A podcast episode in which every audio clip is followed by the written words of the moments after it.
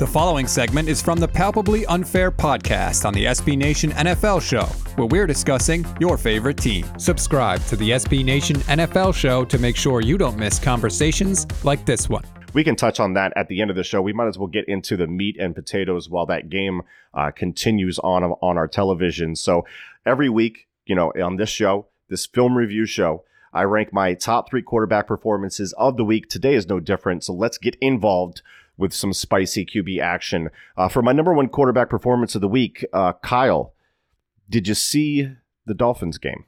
Who they play? I forgot. I believe they played the San Francisco 49ers, who is the team that you are so fortunate to cover right now in these tumultuous times.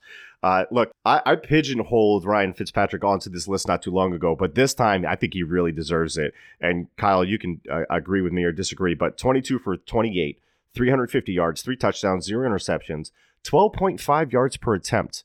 This was not dink and duck stuff, man. And super accurate with his guys making plays for him, too. We've cited CPOE before, or completion percentage over expectation by Next Gen Stats. Fitzpatrick was plus 13.3% on the day, leading the Week 5 slate. And I don't know about you, Kyle, but I've seen a lot of Fitzpatrick. And part of why that is because he torched the Eagles in 2 consecutive years while with the Bucs and Dolphins, doing the same thing that he did to the 49ers.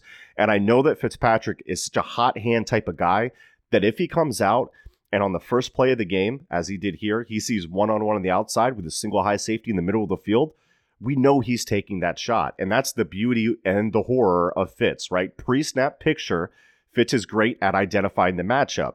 If the picture the defense gives him changes after the snap, he goes from like Harvard smart to like the guy that dropped out of DeVry University. However, the 49ers were banged up at cornerback, so they couldn't really do a whole lot to challenge him mentally. But again, he comes out first play. He sees that throw, throws up the equivalent of a heat check rainbow bomb to the sideline to Preston Williams. Preston Williams rewards him by winning that on a 47-yard gain. Like, there is zero chance you're stopping Fitz for the rest of the day at that point, or he's throwing 4 picks. Who knows? Because he gets out of pocket real quick. But either way, he's going to let it rip for the entire game. And when he's hot, it is so damn fun to watch, unless, of course, you're Kyle. And Kyle, my main question to you, and I'm going to timestamp some throws for the listeners. I put them up on Twitter already. But Brian Allen, right? This was his sequence of events. He got picked on real hard. First quarter, 13-37, 47-yard shot to Preston Williams to the left against Brian Allen. First quarter, 7-28, 28-yard shot to Devontae Parker to the right. Brian Allen in coverage. Second quarter, 10-39, 19-yard back shoulder fade to Preston Williams on the left sideline. Brian Allen again.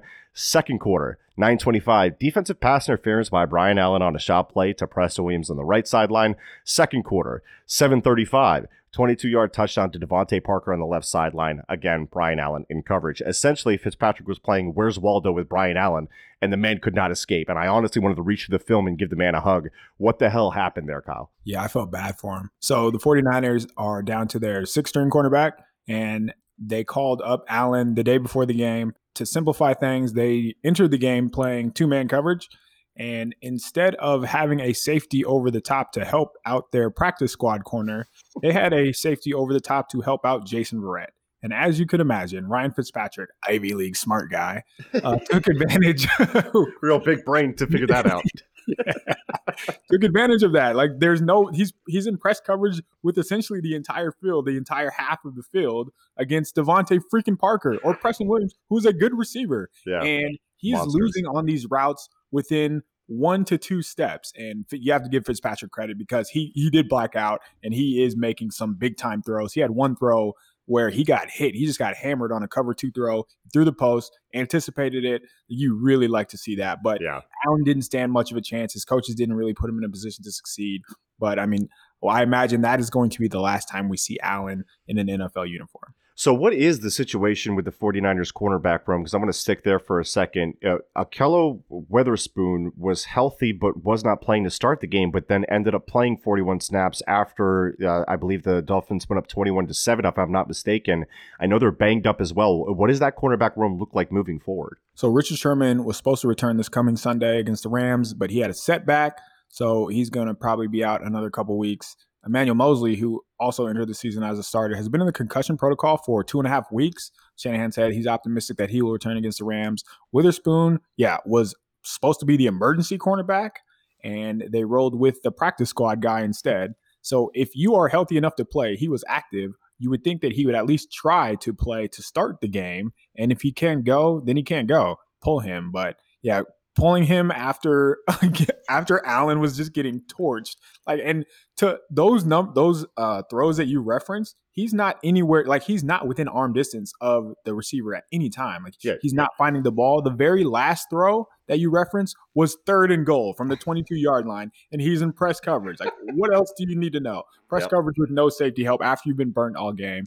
Yeah, he didn't give himself much of a chance either. He just didn't find the ball at all. Right. These were kind of like technically contested catches, I guess, but he had no chance at making a play on those in the air. Like, he's just kind of in the area. And look, whenever I see, and I saw another play that went over a guy with the number 47, I believe Brian Allen was wearing 48. When you're playing two guys at cornerback, they were 47 and 48. You're going to have some problems. It's just, that's just the rules. This hashtag jersey number analytics. You should not be on the field if you are wearing number 40. On that play specifically, Jamar Taylor looked like a little leaguer catching a pop fly that had no idea where the ball was, no idea how to track the ball. Just got turned around. It was ugly. You know exactly what play I'm talking about too. Yeah. Unless you're Marlon Humphrey, the 40s just do not work, which is crazy that he's the outlier.